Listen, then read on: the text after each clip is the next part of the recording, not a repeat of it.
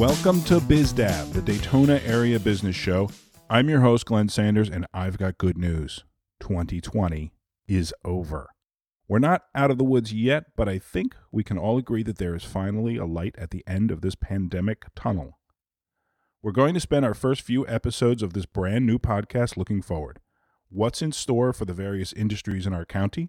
And what are some of the resources available to get our local businesses through the last mile of this journey? Today's guest is Nancy Keefer, President and CEO of the Daytona Regional Chamber of Commerce. Nancy and I are going to discuss some of the hot button topics for local businesses like tort reform, internet sales tax, transportation and infrastructure, educating our workforce, and we're going to learn more about what the Chamber of Commerce does to represent business owners in state and local government. Listen to the end to learn how being a member of the Chamber can help your business. Before we start, a reminder that new episodes of BizDab will drop weekly on Tuesdays, so be sure to hit the subscribe button on your preferred podcast player so that you are reminded when new episodes appear. You can follow me on Twitter at Glenn A. Sanders. That's Glenn with one N, Glenn A. Sanders. And you can join our new Facebook group called BizDab. Visit the website bizdab.com to find the show notes and links referred to in the episode and to reach out to me directly. Please, I implore you to reach out to me with any business news and ideas for future episodes.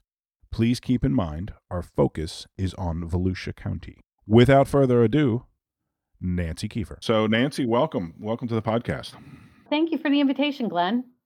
Uh, so let's get started with what the chamber is working on. The whole goal here is to do an outlook for 2021 in Volusia County for businesses. You sent me your sort of agenda for 2021, and it's quite extensive.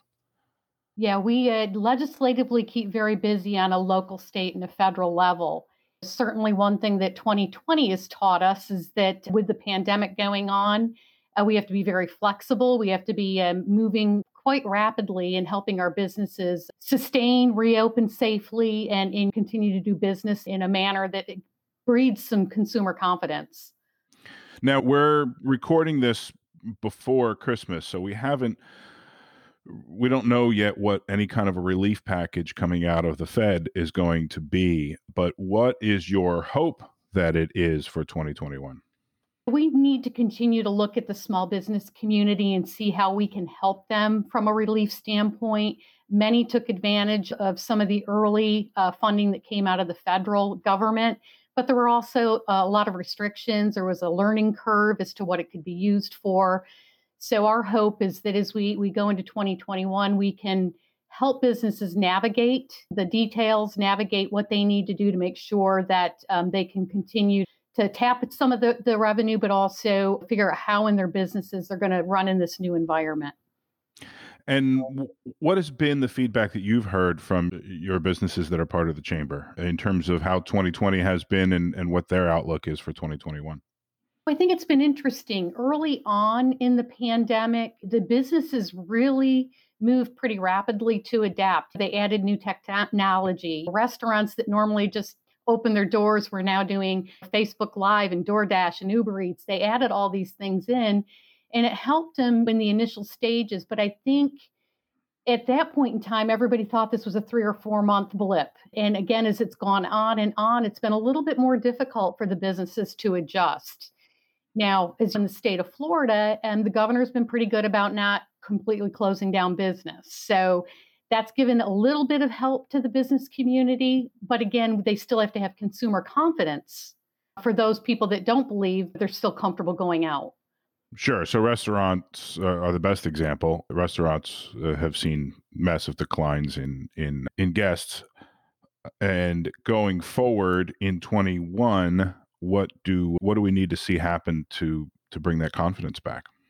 A couple of things. We definitely need some assurances that they're not going to get tagged with extra business liability. Somebody comes into their business, any type of business, and all of a sudden um, somebody says, Gosh, I may have gotten COVID there, so I'm going to sue the business.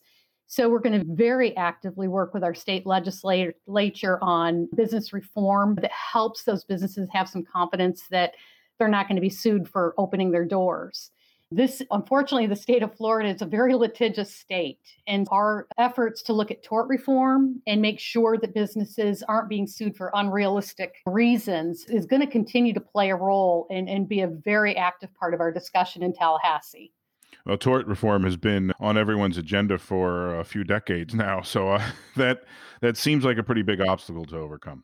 Glenn, the unfortunate part of that is we have to still talk about it. Quite honestly, that's an issue. And I've often said on these mm-hmm. types of activities that take a lot of discussion and a lot longer than we'd like, we probably should be worried when we quit talking about it if we haven't had success in getting it resolved. And so, for our listeners who are small businesses in Volusia County, let's talk about this insurance concern when it comes to COVID. And that, that seems to be a mm, top one or two points of the Florida Chamber's objectives going into the new year is this insurance against COVID lawsuits. Yeah, I think again, businesses have to be respectful and do everything they can to open in a safe environment. And if that means having people socially distance for a while and wear masks where appropriate in businesses, that shows their effort to make it a safe environment. So, from a, a, legal standpoint, it carries a little bit of weight. Unfortunately, you can do waivers, you can have people sign things, and, and it just while it may help a little bit in a conversation, it's not going to be the end all. Yeah, in Florida, it's not worth the paper it's printed on, really. Exactly. You know, so you can take all this time thinking you're protecting yourself, and you're quite honestly not. Again, I think that our, our legislators really need to focus on what they can do to help businesses have that comfort level that they're not going to be sued every time somebody walks in their business. Have there been any lawsuits so far? There are several pending already. And I don't have the number right now. I, I, know the Florida Chamber has talked about dozens, if not hundreds, already are on the books. Which means there's two or three times as many being put in motion. Correct. And would any kind of COVID legal immunity be retroactive for those kinds of lawsuits, or would it only be once it's put in place? Yeah, that's been part of the conversation. It's very difficult to do the retroactive piece of it. So I do think, again, uh, we'll fight for that. We will bring that up in our dialogue and our discussions. My guess is there's going to be somewhat of a line in the in the sand of when there's much more of a comfort level. Sure. Well, then that makes it a two point fight, right? In the court, it, you hopefully can win a case that sets precedent in terms of what the courts will do for all the cases going forward. And then a second is to change uh, the, the legislation or enact legislation to protect going forward. But that seems to be a major concern for the chamber. It is. And, and fortunately, we do have really good business representation. You look at a, a representative Leek who's run businesses locally, he gets it. So he's been really instrumental in having these conversations with us. And we've got a Jimmy Patronis at the state level and others that are, are really fighting for business. So we have some confidence that there's going to be some relief given in this area. It, it's going to be a lot of work. So if I'm a local business, what do I do today other than put a little policy on my front door and require people to wear a mask? Yeah, and I think, and honestly, telling us your story. If you're a business out there and you think you've run into this particular issue, pick up the phone and call us because there's a big difference when a business owner contacts us with a real story. You know, we as an organization of almost a thousand members speak very in very big terms. But when I can say the re- retail store on Beach Street just had this issue and put him in contact with a Tom Leek or somebody, that carries a lot of clout. So we need to hear what they're experiencing in their businesses and they need to communicate with us so we can tell their story. And if they're not a current chamber member, can they still contact you with that story? Ab- absolutely. And obviously, we care about membership here at the chamber, but this is a different era. This is a different time where collectively we have to work for what's best in this entire community those that you know support us are allowing us to do that quite honestly when does that get in front of the legislator obviously they open session in march. We'll be uh, speaking to them while they're back in tallahassee. We've already presented this as one of our top priorities at the last legislative delegation meeting that was just held here on uh, a week ago monday. So they know we're going to be there talking about it. So, since we're at the sort of state level discussion, what are some of the other priorities that the chamber has with the state when it comes to local businesses? Yeah, I think um, one of the other big issues that, again, we've been working on for a couple years now, but it was really, I guess you would say, highlighted th- during this pandemic is the whole internet sales tax issue.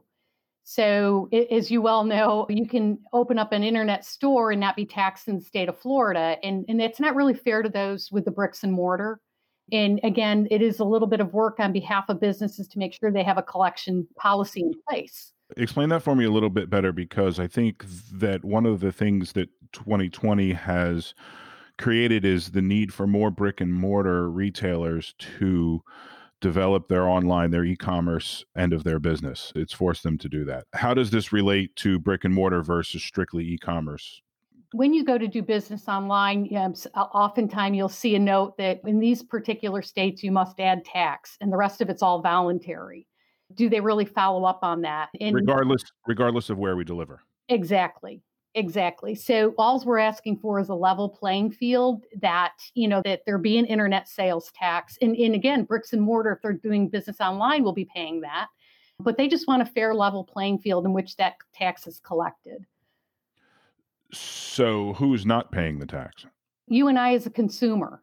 When we're given the choice to say if you're in the state, you add this tax, the consumer will or will not do that. And we don't have a mechanism in place right now to really monitor that.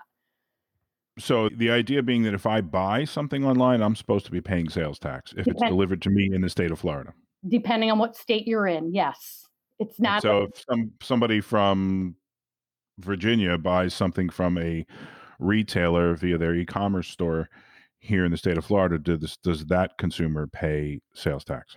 And if they did, they'd pay to their state that's the intention is to get it to be paid here in the state of Florida. I guess the argument is the inverse effect on unemployment uh, by not collecting the sales tax.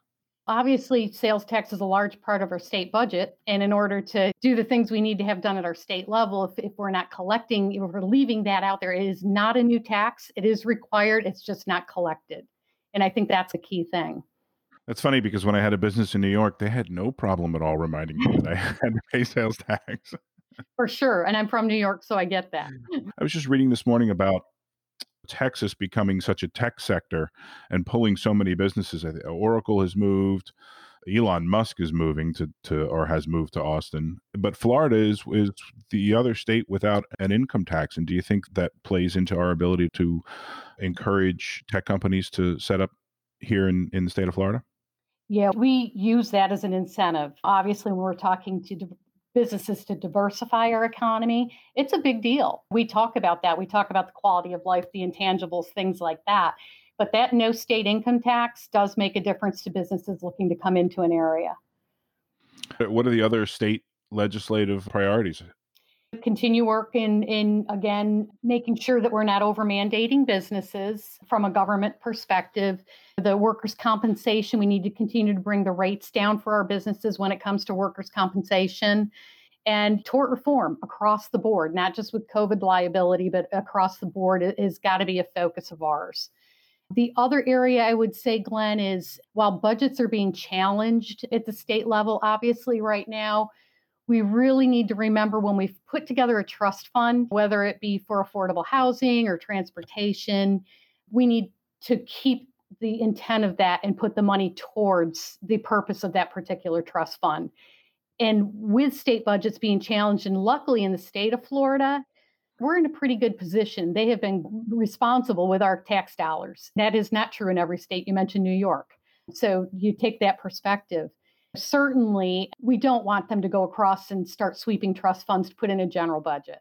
So there's going to be challenges for people that normally have received money for certain things. You may not get that in 2021. I guess the threat is when budgets are affected by something like a pandemic that they start stealing from other places. The money was allocated in order to cover losses elsewhere. Exactly. That's the problem with government is they can't exactly just spin up other revenue streams except taxes. Let's talk about the job creation in the state because I think that's so critical going forward, both from a training perspective, but also coming out of this in the next few years. The, the switch isn't going to just flip in in June, July, and everything goes back to normal. It's going to take a few years to to crawl back, and we've got uh, a higher than usual unemployment rate as a result of the pandemic this year. So, what's the chamber doing to help with with job creation and unemployment? Our approach has always been to diversify our economy. And obviously, we have a huge hospitality sector here. And, and we appreciate that. We love it. It's a part of our history, it's what we are here in Daytona Beach. But at the same time, we have to leverage things like our university system. You look at what Embry Riddle's doing with some of their work to attract innovative companies here. We were very instrumental in helping with the development of the Micaplex. We've actually brought in some companies to the Micaplex that are doing incredible medical device manufacture. And, and explain to me what the Micaplex is. So the Micaplex at the at Embry Riddle University is a kind of an innovation center where businesses could come and start like an incubator, start their business and have access to the assets of the university, whether it be students or research and training or even equipment. They have access to things like the wind tunnel that's part of the Micaplex. They have access to some of the equipment that, that, some of the innovative companies have brought in, like a 3D printer came out of um, Columbia to, for a medical device manufacturer. They share that equipment with others in the incubator. Access to meeting space, think tanks, funding, venture funding. The neat thing about the Micaplex also is that they put in services, local services that somebody would need an attorney, a CPA, somebody that has knowledge of how they are going to set up their business and grow their business. It's all under one roof and Great. It's, it's. Once the the idea then being that once they get themselves out of the infancy stage, they become a strong part of the business community in in, in Daytona Beach. Exactly. And and the University of Central Florida has the same asset out at the UCF incubator near the airport. Same concept. It's a soft landing spot for companies. We see a lot of international uh, companies come in as they're trying to figure out what their role, what their play is in the United States. Those are aeronautical and, and engineering programs that require a, little bit higher education, I assume. Are we working with the schools to train our own residents, let's say, for jobs in those industries? Absolutely. One of the goals is we don't want to have this great university system sitting here, college system, even with our state college, and then turn them out to other communities. So if you look at Daytona State College, they're really our workforce college. And I, I do a lot of recruitment with Team Volusia on business. And one of the assets we have here, we'll bring the college over when we have a company coming in and they say, we need certifications in this particular software, this particular uh, mechanical area. The state college will design a program specific to them. That's a huge asset. When you get down into the K through 12 area, we have a really neat pilot program we'll be launching in 2021 where we're actually going to do an on, online skills assessment for students. And it's going to tell them where their strengths lie. And it's going to help them determine where are they going to go, what kind of jobs are going to be available to them that really highlight their skills. This is a brand new pilot program, and, and we look to launch that sometime early in, in 2021 that's the debate among education these days is a four-year degree with some history and and other classes relevant in today's business environment versus more of a uh, tech trade program. Yeah one of our leadership classes is working on a pre-apprentice program with the schools. Again because you, think about the skills out there the trade skills a plumber electricians we've got a lot of construction going on around here and a lot of need. And some of these students are not meant to go to a four year school and build up that kind of a debt to, to pay for their education. They can come out of a trade school in, in a lot less time with a lot less debt and start out at a higher wage than we see in this community normally.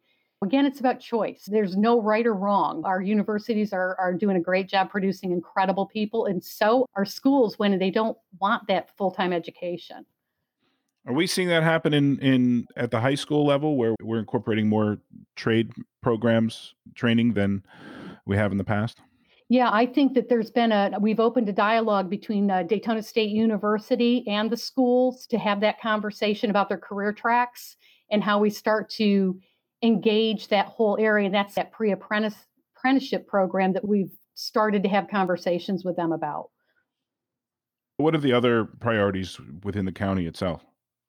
The county, and obviously, uh, there's issues that are relative across the board, like affordable housing is, is a big, and, and we like to say workforce housing because our goal really is to provide make sure that our workers, no matter what industry they are in, it could be essential services, police, nurses, school teachers, along with small business hospitality, that they can find a place to live in our community. But I, I just want to say the importance of this is not a Daytona Beach issue. It really needs to be a regional issue when we look at this because a number of our workers choose to live outside of maybe Daytona Beach and some even outside of Volusia County. And, and it's a choice. So no matter what we have available, they're always going to choose to work outside and come in. But we do have to be conscientious of our workforce and figure out what can we do from a private sector and a public sector way to combine our resources and look at more comprehensively at our housing is- issues.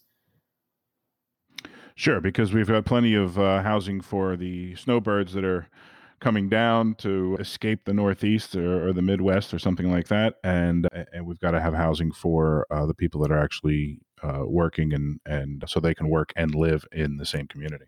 Exactly.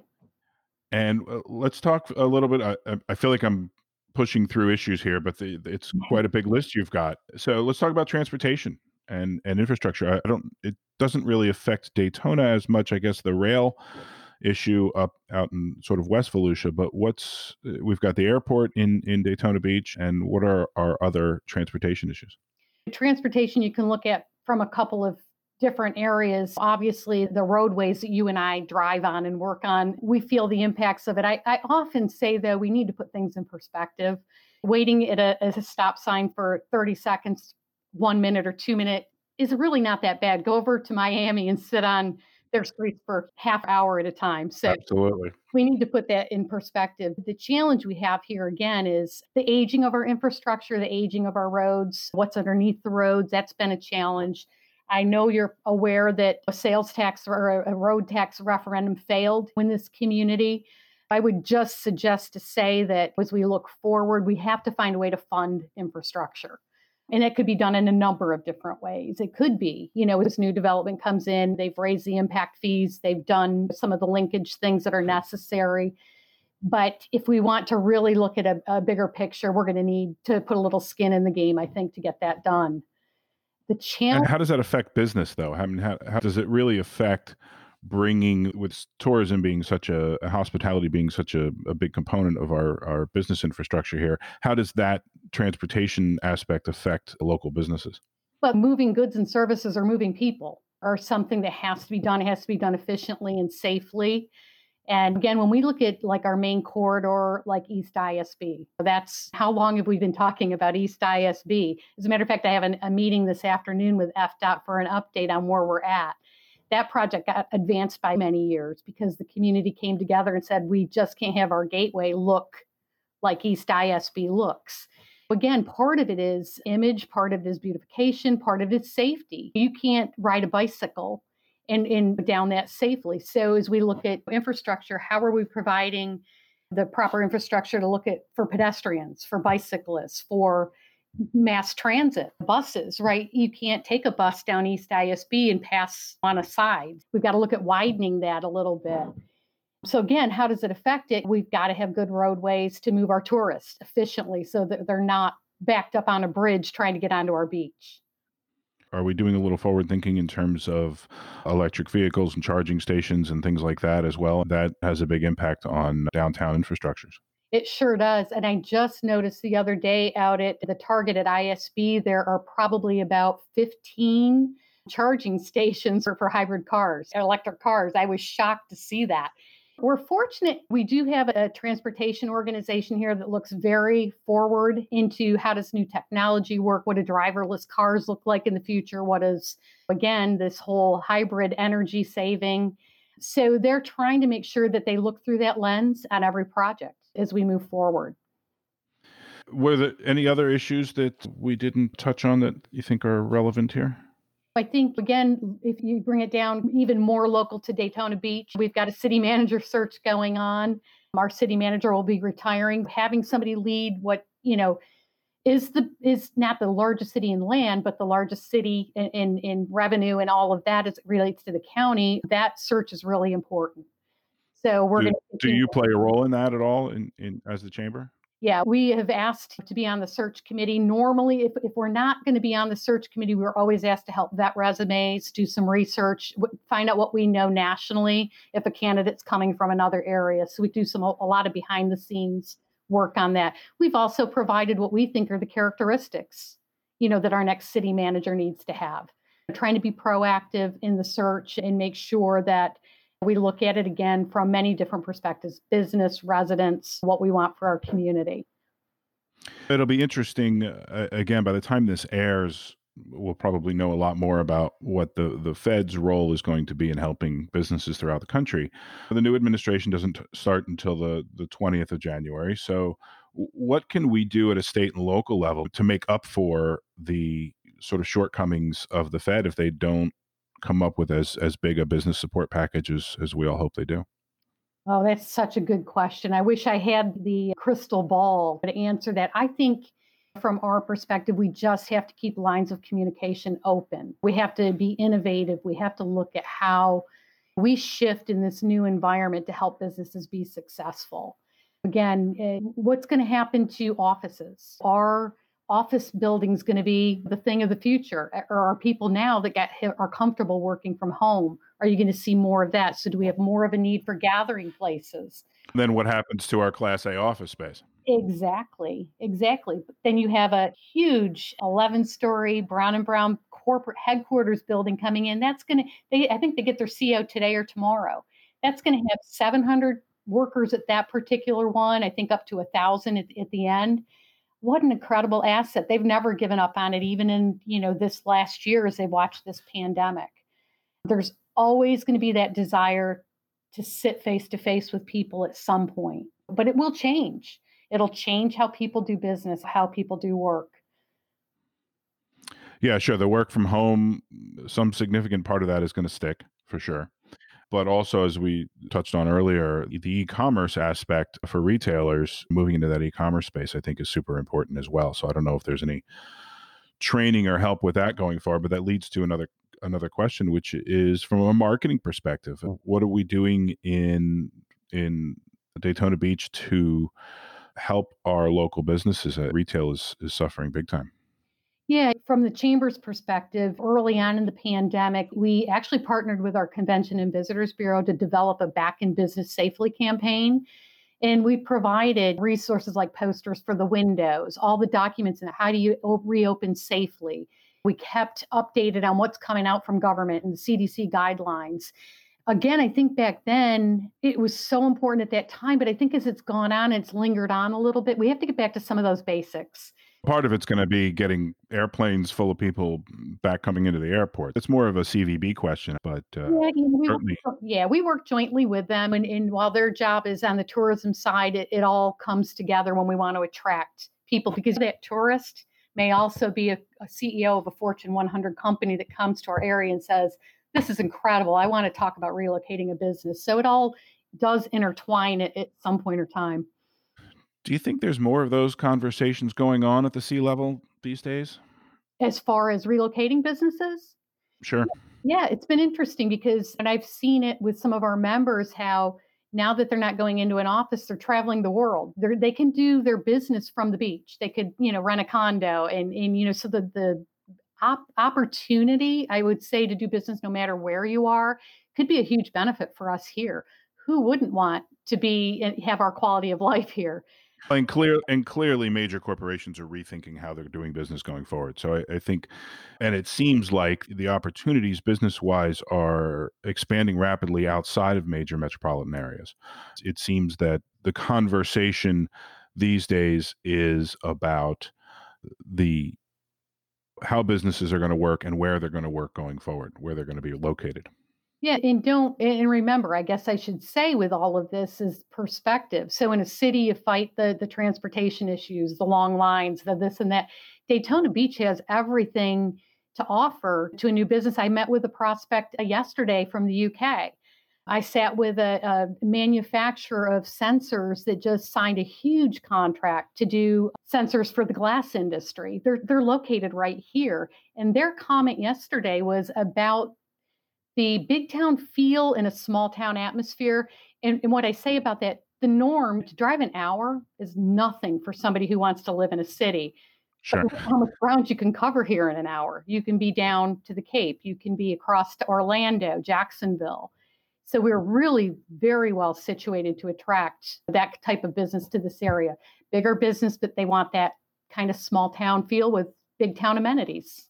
Tell me a little bit more about the chamber. From a small business perspective, it it, it sometimes I think people uh, assume that the chamber is just networking events. Obviously, you've got a, a very heavy legislation uh, agenda, but how else does the chamber support businesses? What, what's the value that, that the chamber provides? Yeah, so it's always very interesting because value is in the eye of the beholder. And one of the things that people may or may not realize about our Chamber of Commerce, but at nearly a thousand members, 85% of those are small business, really small business. So we have to really be focused on what we can do to help them. So it's training, it's again providing resources, connecting them, being the convener you walk in and say, I'm really struggling with my business plan. And I'm, I'm going to say, Great, let's get you with our Small Business Development Center and let's write your business plan. Working more consultative and one on one with businesses is something we've always done, and we're doing that even more now, much more targeted to how we can help our businesses. Branding our community. We are, and you'll see a campaign start to come out mid next year, maybe. We're clearly more than what people might think about Daytona. So just remember that statement because you're going to see the chamber play off that as we look to really showcase our community. Developing leaders, obviously, through our, our Leadership Daytona program, the relationships and the partnerships we're building into the school systems, as we talked a little bit about earlier. All of these are really important. Most importantly, though, Glenn, is the collective power that we have in the community when people support the chamber people go to a chamber of commerce as a good housekeeping seal of approval of where to go and do business in a community. So just being on our website alone, that's open 24 7 whenever you want to get at it and it's easy to maneuver, that's a huge benefit. So we're just going to continue to work so hard on everybody's behalf with the intention of together, honestly, we can build a stronger community. And when it comes to building a stronger community from a business perspective, I think it's no secret that Daytona's maybe suffered a little bit over the years in being a party capital of the world and and not so much a business capital of the world. So that that seems to fall on uh, a bit on your lap to to try and change that perspective. Yeah, it's interesting. We have an identity crisis here for sure, but most of that crisis comes with people closer to home than it does from outside of the area. Again, I'm out recruiting with Team Volusia you mentioned Daytona or Daytona Beach, and they immediately have a good international feel because Daytona, you can go where you don't speak a language somebody with somebody and they start talking about, oh, that's the racetrack because of that international recognition. But clearly, we do need to make sure that we respect our heritage, we respect the culture, but we build off from the positive parts of that. And again, cl- we're clearly more than what people may see or think. Sure. The racing put us on the map, so to speak. Mm-hmm. But obviously, we've done some significant growth in in other areas, including with Embry Riddle uh, and the aeronautical type of stuff that we do here, which I didn't even know about until I moved to Volusia County uh, five years ago. So yeah, it's more than just a flight school for sure. They're producing some really crazy products over there with these incubator businesses. Watch for more on that. And if anybody wants to reach out to you or be, learn more about the chamber, how do they do that? Yeah, absolutely. And certainly we're available 24 7 through our website. Uh, you can always go to DaytonaChamber.com and, and learn more about the chamber and go and find out about the membership side. But we really like to customize our approach because what's important to you may not be important to somebody else. So we love a dialogue. We love to consult with our members and say, here's what we can do and here's what we can't do. Because let's be honest, the last thing we want to do is recruit a business and a year later have them say, you didn't do anything for me. So call us at 386 255 0981, and any of our professional staff will give time to support people that want to learn more about our community, the chamber, and what we can all do together. Great. Nancy, thank you so much for being on the podcast and being one of our first guests as we get this thing started. Uh, and hopefully, we'll have you back again sometime this year to talk about how we're in the recovery mode, so to speak. I would love to be able to do that, Glenn. We're going to continue to be positive and move forward, but be realistic and help our businesses get through whatever we're going to go through for the remaining, you know, amount of time. Business is going to be different. We just have to get accustomed to that. Great. Thanks, Nancy. I appreciate it. You bet, Glenn. Thank you.